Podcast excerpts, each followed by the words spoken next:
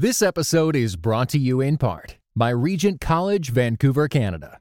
Experience God's call to a life more abundant with our one to two week summer courses. Sign up today at rgnt.net/slash summer. Today's episode is brought to you by the Christian Standard Bible. The CSB blends accuracy and readability, giving pastors a translation they can trust and lay people a Bible they can enjoy. You can find out more at csbible.com. On with the show. The first time I got into theater was when I transitioned from private school. Allison Whitehurst is a New York based stage actor. Her recent credits include the first national tour of Beautiful, the Carole King musical, The Fortress of Solitude at the Public Theater, that's the same theater where Hamilton was developed, and the world premiere of Born for This, a musical telling the true life story of BeBe Winans. So my parents divorced when I was eight. It drew on for a while, about two years. Oh, wow. And during that time, I was previously at a private school, but money became very tight because of legal fees and all of that nastiness. Sure. And so I was transitioned into public school, which was wonderful. But, you know, I didn't have any friends or anything like that. And I remember my mom urging me, she's like, I know that you love the choir, I know that you love to sing, but I think it would be really good for you if you took a theater class. Just see if you like it. You have this extra elective. And I said, okay, I'll try. And I remember I, I came in and I auditioned and they gave me the lead role in the play. and I, I was like, okay, but you know, guys, I don't know, I don't really know what I'm doing. Like, I, of course I'll do this. And they were like, yeah, and we think you'll be great. And so it was just like, I was plopped into that and I enjoyed it. Wow. How old were you then? Oh gosh, I guess eighth grade. So 14, 15, something like that. yeah, that? 13, 13 or 14. 13 or 14. Mm-hmm. Do you remember what the play was? Oh, it was called Bridal Terrorism. and it's uh, basically this woman meets a man who is just eating his lunch on a park bench in New York City and decides, I'm going to marry you Oh, wow. at gunpoint. Oh, wow. Bridal terrorism. and says, if you don't, all of these things will happen. Yeah. And, you know, I'm at the ripe age of 14. Yeah. Don't really understand any of that. But it was my first splash into theater. Yeah. And then continued into plays and musicals Did you start through high school. private dance and all that kind of stuff? Was that You all? know, that's I didn't take private dance growing up because Wow. at the time I was also taking piano lessons because my dad plays piano, Yeah. and I was also playing on a fast pitch softball team, a select team. So Hmm. I was traveling every weekend to different cities in Texas and Oklahoma as a third baseman. Yeah. so um, a lot of my time was going into that, and I didn't start taking dance until college. No kidding. So I was a late bloomer with all of that. So Yeah. for sure, I would market myself as an actress and a singer who moves really well. There's a pine sitting on a hollow limb. He seems to have the whole morning out right in front of him. And everything he sings from the branch that he's sitting on, it seems to hush the leaves and the colors all around. Now, first he sings and then he goes.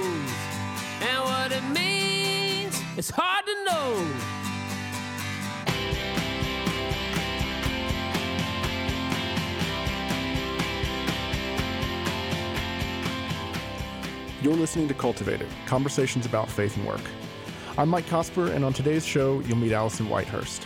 Allison is in many ways at the beginning of her career, but we'll talk about how she got where she is, how God used a number of difficult life circumstances to bring her to Him, and how shortly after that, she and her husband took the leap and moved to New York City. Stay with us.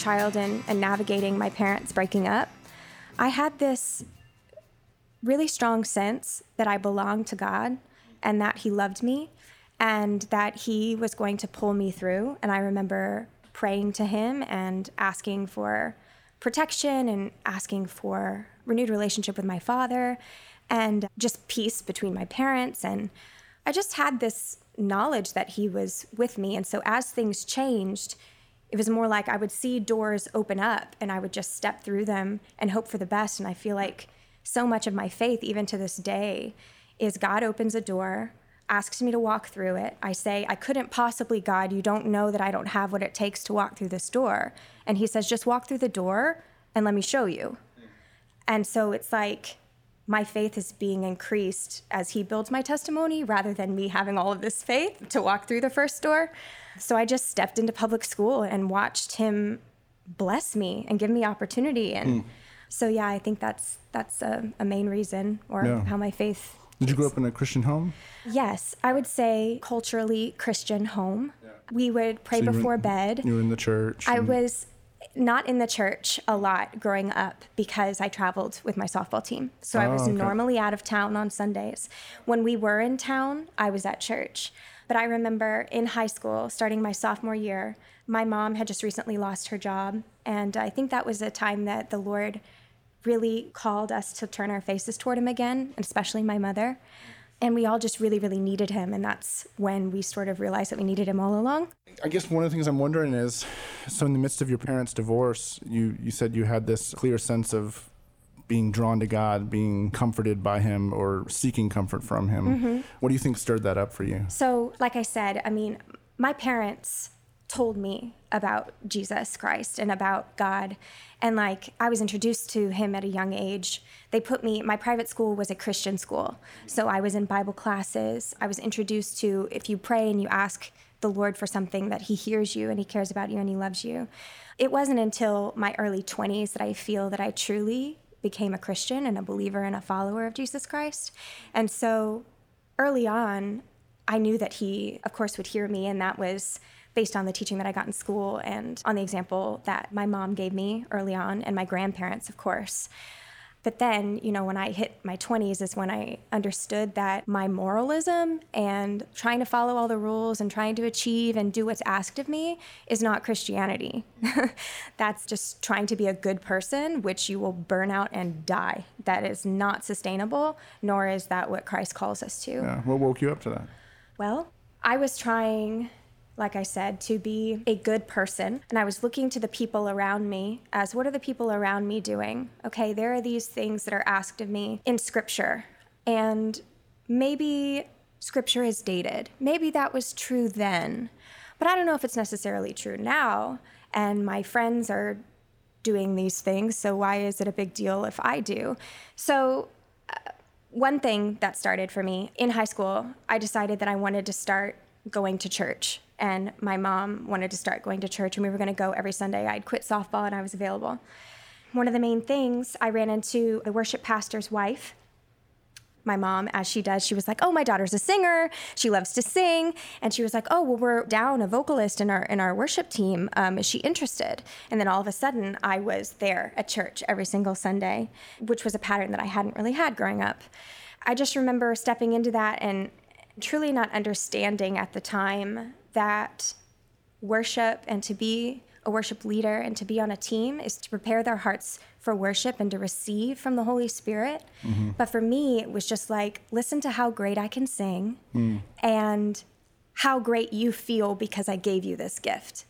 Nobody had taught me what it was. So I was going through these motions, but my heart had not been transformed. I think that's kind of a cultural expectation too. Uh-huh. People come to church and they want to be inspired, they want to be encouraged. They're not necessarily thinking about communion with God. Mm-hmm. They're thinking, you know, here we are now, entertain us. Mm-hmm. And so you're rewarded for being a great performer, Mm-hmm. regardless of where you're at spiritually when you're in the throes of it. Exactly. So, yeah, that makes sense. You'd experience it that way. Yeah. And so I basically came to this point with one of the people at my church started to pursue a romantic relationship with me.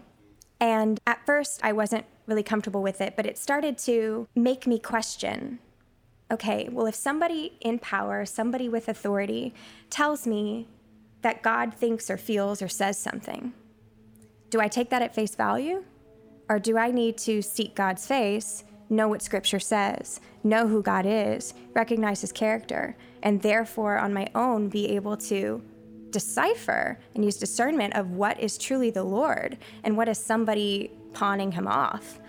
And so that's when this thing began in me because I had always been somebody that was like, absolutely, you say whatever we need to do, blah, blah, blah. But then it just got into this dicey area where there was a lot of gray, and I mm-hmm. needed to know and I needed to hear the voice of God. And so I started turning to scripture. Yeah. Because you couldn't trust someone in authority. Right. Unfortunately, you, you just can't always. I mean, Yeah. we see that every day, right? Right. Just because you have a title doesn't mean that you have the.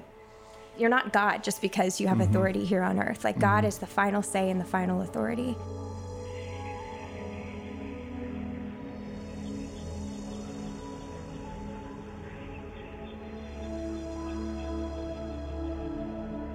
I was sitting on my college campus and a man that I didn't know, he was a construction worker, he was covered in paint. I decided to study there for finals instead of my dorm room, which is unlike me. He walked in and he said, Hey, can I borrow your cell phone? And I was like, um, uh, sure, okay. And I let him borrow my cell phone and he made a phone call. He was speaking in Spanish to his friend and I didn't understand.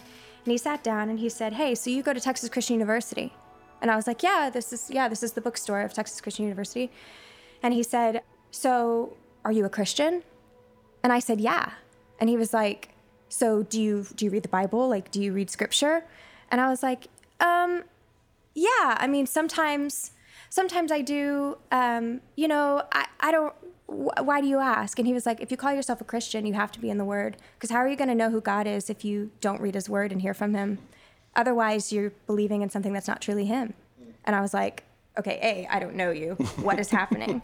and I remember he went over to, because we were in a bookstore, he went and he grabbed a Bible and he came over and he sat next to me and he said, Did you know in the book of Proverbs that there's a chapter for every day of the month? And that's a great place to start. And I said, Okay. He was like, All right, it's um, April 8th. So why don't you read me Proverbs 8? And we started talking about wisdom and the voice of God and who God is. And he just challenged me to get in the Word. And this is this person that I had never met before. And so my trajectory started there. Did you ever see him, that guy since? Never. I didn't know him. He wasn't a student. He was a grown man. He Yeah. was just working construction on, there was construction happening on one of the buildings on site. Yeah, but just had a boldness to. Yeah. Yeah, that's incredible. Yeah. I, I wonder, just tracking back a little bit, like with all that's been coming out lately with the, the like the Me Too thing, the Mm-hmm. Church Too thing, mm-hmm. has that stirred stuff up for you in, in terms of your own experiences? I personally have never been physically abused in any way. A lot of what I have experienced has been manipulation. Mm-hmm.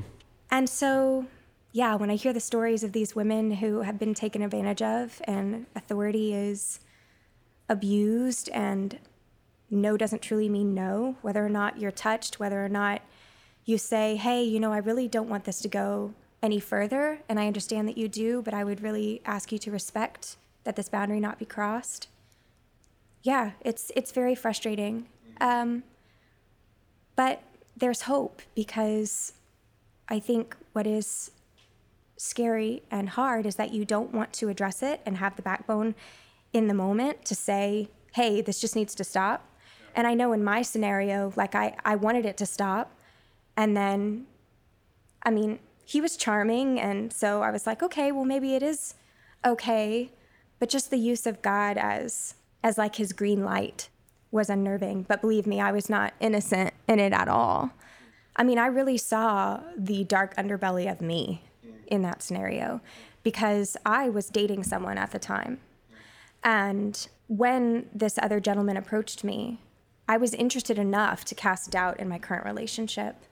And so I called it off with my longtime boyfriend, who was wonderful, and said, You know, I just want to classic. I just want to take time, get right with the Lord. Like, Right. whatever. The classic Christian No, I know. and that's the thing is like, I'm thankful for all of this because I'm ready to get through frankly the BS of it all. Mm-hmm. All of this, well, I have to do this because this is the Christianese way and it's just like, no, like what is what is God truly saying? Like what is his word and how does it apply to life? Don't just throw out these buzzwords that make it seem like everything's cool. Right. No, the truth of the matter is you had a boyfriend, you were tempted by another person, so you broke it off, tried to make that work, it didn't work. Tried to go back to your ex-boyfriend and he said no.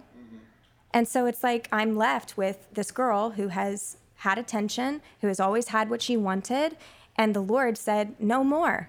I'm isolating you and you need to know who I am because it's just like scripture says, I'm going to be tossed to and fro by the waves of the world.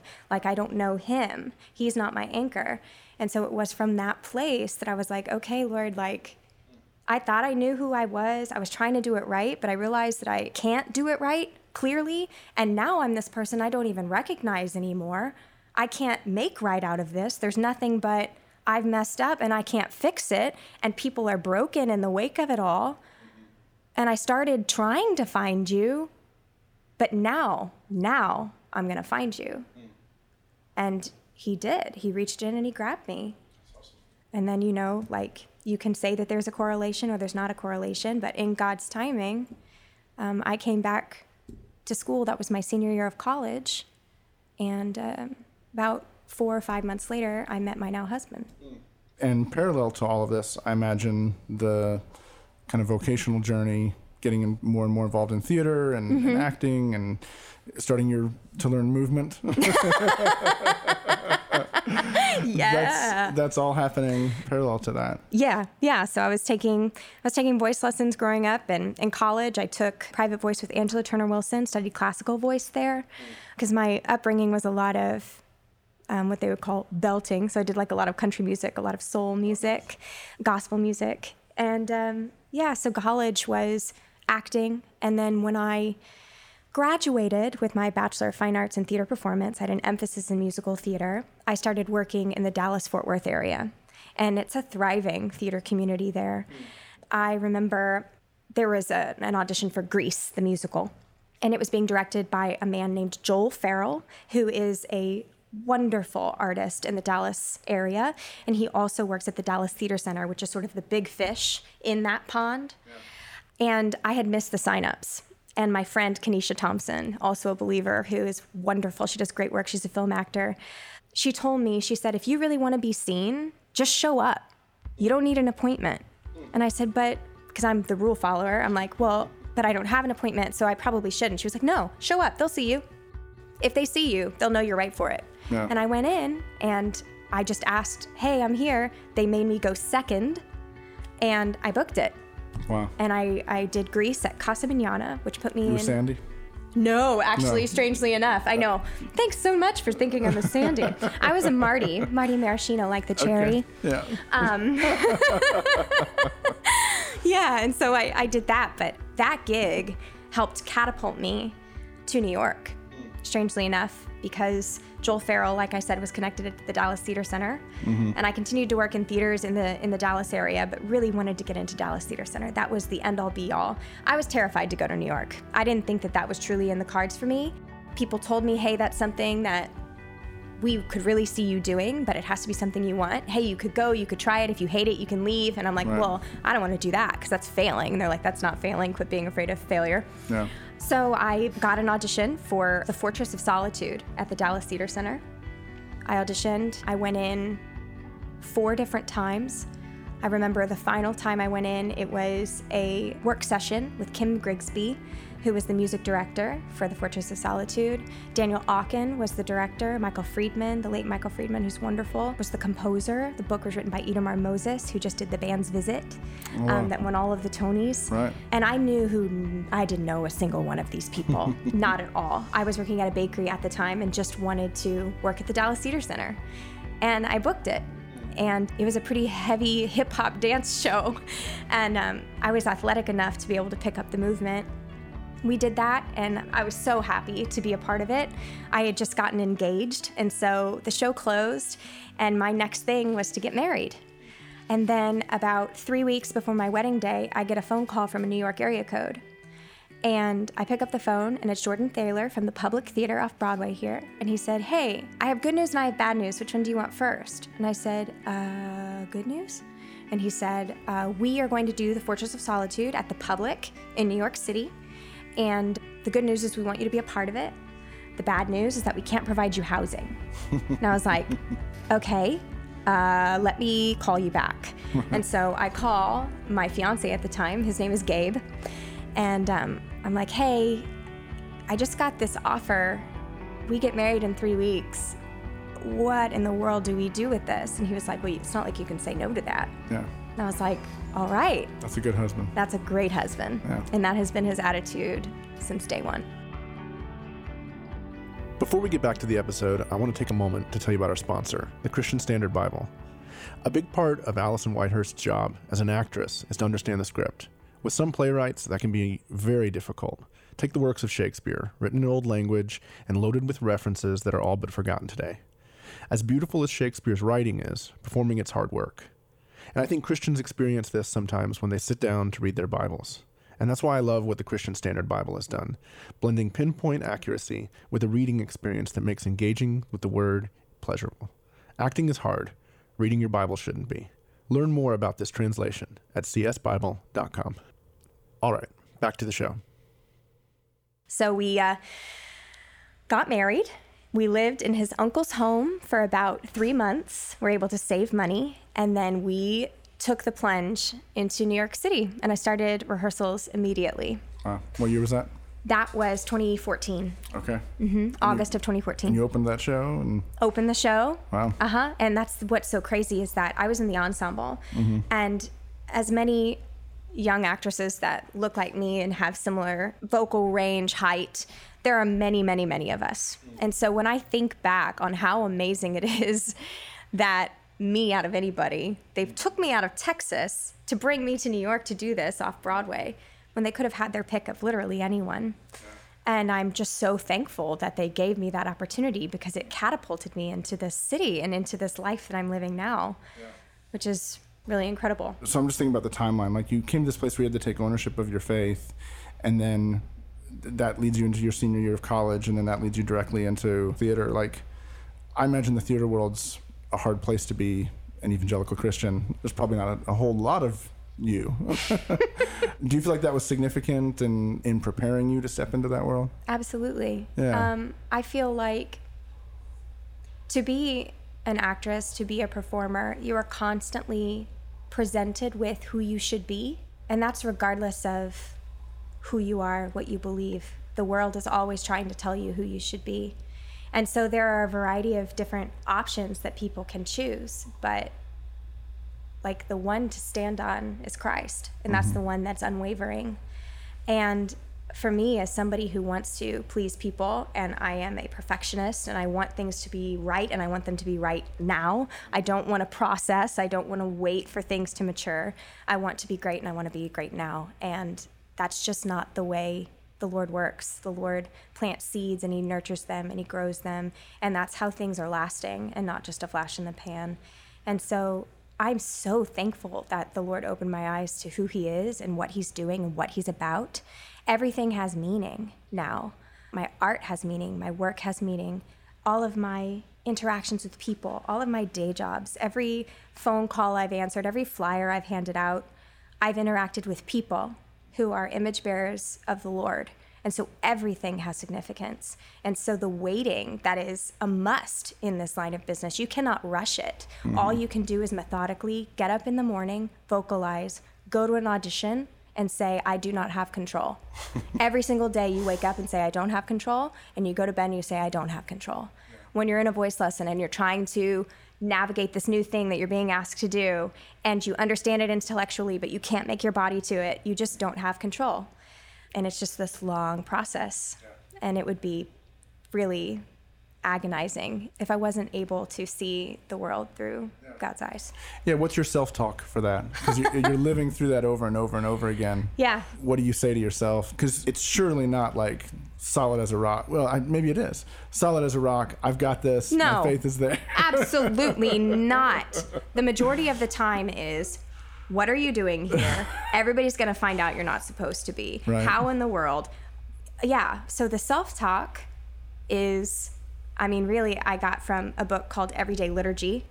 Every day you wake up in the morning, and before you've brushed your teeth, before you've brushed your hair, you can look yourself in the mirror and say that I am clothed in Christ and beloved by God, period. And that is the place from which you can do and accomplish everything. Because then it's, I mean, I am never going to meet my own expectations. And my expectations, they, they don't truly matter in the grand scheme of things. Like they're a marker that can help me to make sure that I'm not slacking or being lazy or wasting my gifts or my time. Mm-hmm. But ultimately, like the Lord is who I answer to. And so to try to give myself grace, but that's something that's very hard for me because I want to achieve and maximize my time. Sure. But at the same time, like I have to trust the process and I have to know that God's timing is the best timing.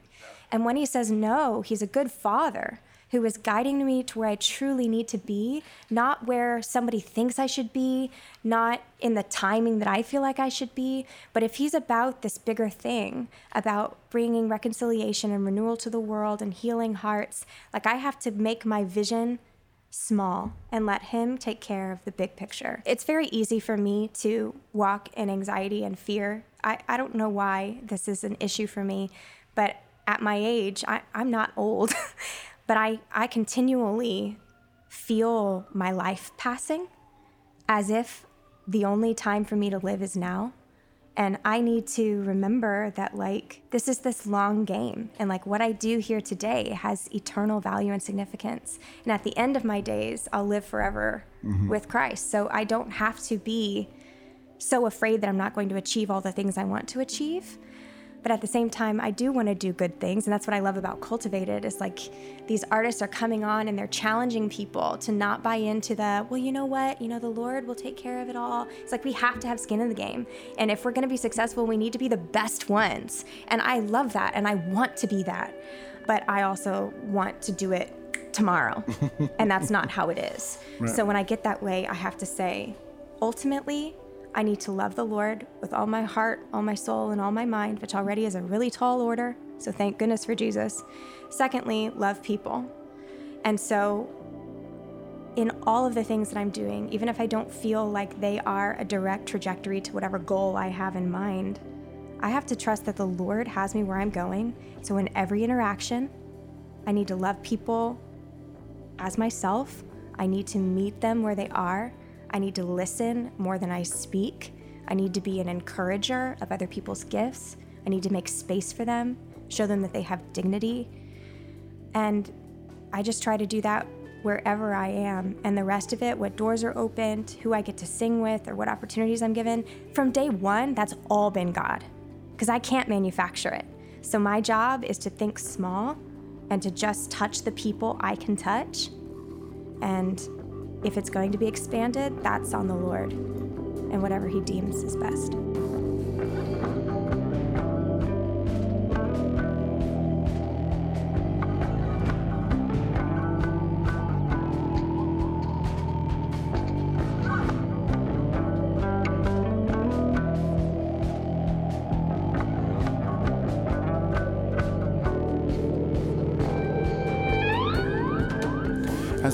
Time where you felt like you've you've like paid a price because of being a Christian in the theater world?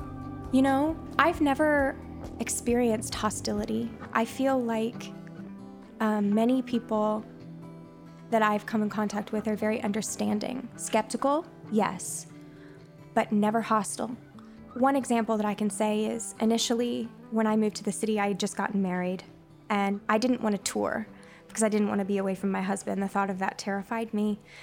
And so I had just signed with this wonderful agency, and they really wanted me to tour. and there were many offers for me to audition. And I said, Hey, you know, if I really don't think that I would accept the offer, should I even go in? And they were like, No, you shouldn't even go in. So there were a handful of times that I've said, Thank you so much, but I won't be seen for that. And many people in our business would say, do you want to do this or do you not want to do this? Because the way to do this is you have to go through these hoops, A plus B, you work regionally, then you take a tour, and like you can't just assume that you're going to plop on Broadway, which Broadway is something that is wonderful and to be honored and not to be gotten, you know, quickly. Sometimes it happens for some, and I would never assume that, that would be the case, but I just knew for me at that time, I didn't want to do that. So it was sort of stepping out on faith of, okay, I value my marriage. And I feel like that's what I need to do right now. And so I'm going to say, hey, I'm not, I'm going to say no to this. But, you know, you, you fast forward to now, and um, on Monday, I just got home from my first national tour. Hmm. But this was, of course, four years yeah. into the city. And um, I just feel like there are often times when you make a decision because you feel like as you've been praying and as you've been asking for wisdom, that it's a choice that you should make. And you know it doesn't make a lot of sense on paper, but you hope that the Lord will, well, you know that the Lord will back you up because it's not questions between is this sin or is it not or is it not? It's just in this timing, I'm gonna I'm gonna say no to this and hope that something else will come along. And he's been continually faithful. Yeah. What was the tour you just came home from? So I just came home from Beautiful, the Carole King musical. oh, no kidding. Mm-hmm. Yes. That's fantastic. And I, I signed with a, a new agent. He said, Hey, so, you know, do you like to tour? I said, No, I don't like to tour. and he said, Okay. And I said, The only way that I would tour is if it was a six month engagement. And he said, Okay, well, that doesn't really happen. Mm-hmm. I say, Okay, well, that's what I would consider. And he goes, All right, great. So within a few weeks, I get an offer to audition for Beautiful the Carole King musical, and the contract is six months. Hmm. So I'm like, okay. And so I do it. I go in on Friday. My final callback is Monday, and I have an offer on Wednesday. And so I was like, okay, I guess I'll, I'll go out and I'll do this. And my, my husband was like, yeah, let's do it. Yeah. And um, so I played the part of Marilyn, who is featured ensemble in the show, and was understudying Cynthia Weil, which was my first understudying experience. And Cynthia is one of the leads. She's one of the counterparts to Carole King. It's been a wild ride. It's Yeah. been wonderful. Yeah. Touring has been great. It's this thing I've been terrified forever from, and it's ended up teaching me so much. So you've been in New York for four years now. When you look back, what are some of the highlights? Highlights. Okay, definitely opening the Fortress of Solitude at the Public Theater. Also, I've gotten to work on uh, two workshops of shows. I really, really love new work because that's what the Fortress was in Dallas. That uh, eventually grew legs and went to the public. I worked on a show called Born for This, the BeBe Winans story. If you know BeBe and CeCe Winans, do, the yeah. gospel duo. Yeah. So it's a story of um, their life essentially and their time at uh, on the Praise the Lord Singers with Tammy Faye Bakker and Jim Bakker. Oh, wow. And uh, right now they are previewing in Boston. But I got on board with the workshop in 2015. And there were all kinds of, like, Oprah came and Cicely Tyson and all these people. And it was just really, really wonderful. And then I got to do two productions, or three actually, in Atlanta, DC, and Santa Monica with that show. And then, yeah, just uh, also this other show that's called Trial of the Century. That's a new show. So just working with all of these actors that I respect on material that's really great. It's a political drama. Yeah, and just like living in my apartment with my husband. It's it's been great. Those are highlights of, of New York living and my church. Apostles has been wonderful. I've gotten to help on the worship team there. Oh, wow. And um, really dip into what it means to be on the worship team and, and the honor that that is to lead And in a way that's coming full circle. Absolutely. Yeah. Absolutely, it is. It's been 100% redeemed, and I I love it so much. Like there are so many times where I question, what's my passion really? Is it the local church on the worship team? Is it vying for Broadway? Is it, you know, I, all I know is that I have these gifts that God's given me, and I'm going to use them in whatever capacity He allows me to do it. First he sings and then he goes. And what it means, it's hard to know.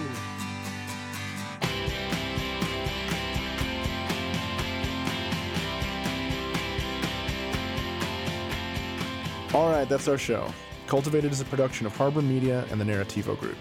We make podcasts at Narrativo. You can learn more about it at narrativogroup.com. This episode was produced and mixed by me. It was edited by TJ Hester.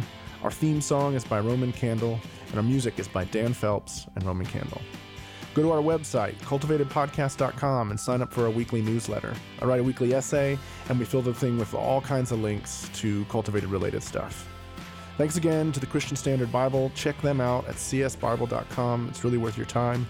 And uh, we're off next week, so we'll see you in two weeks. We've got some great stuff coming.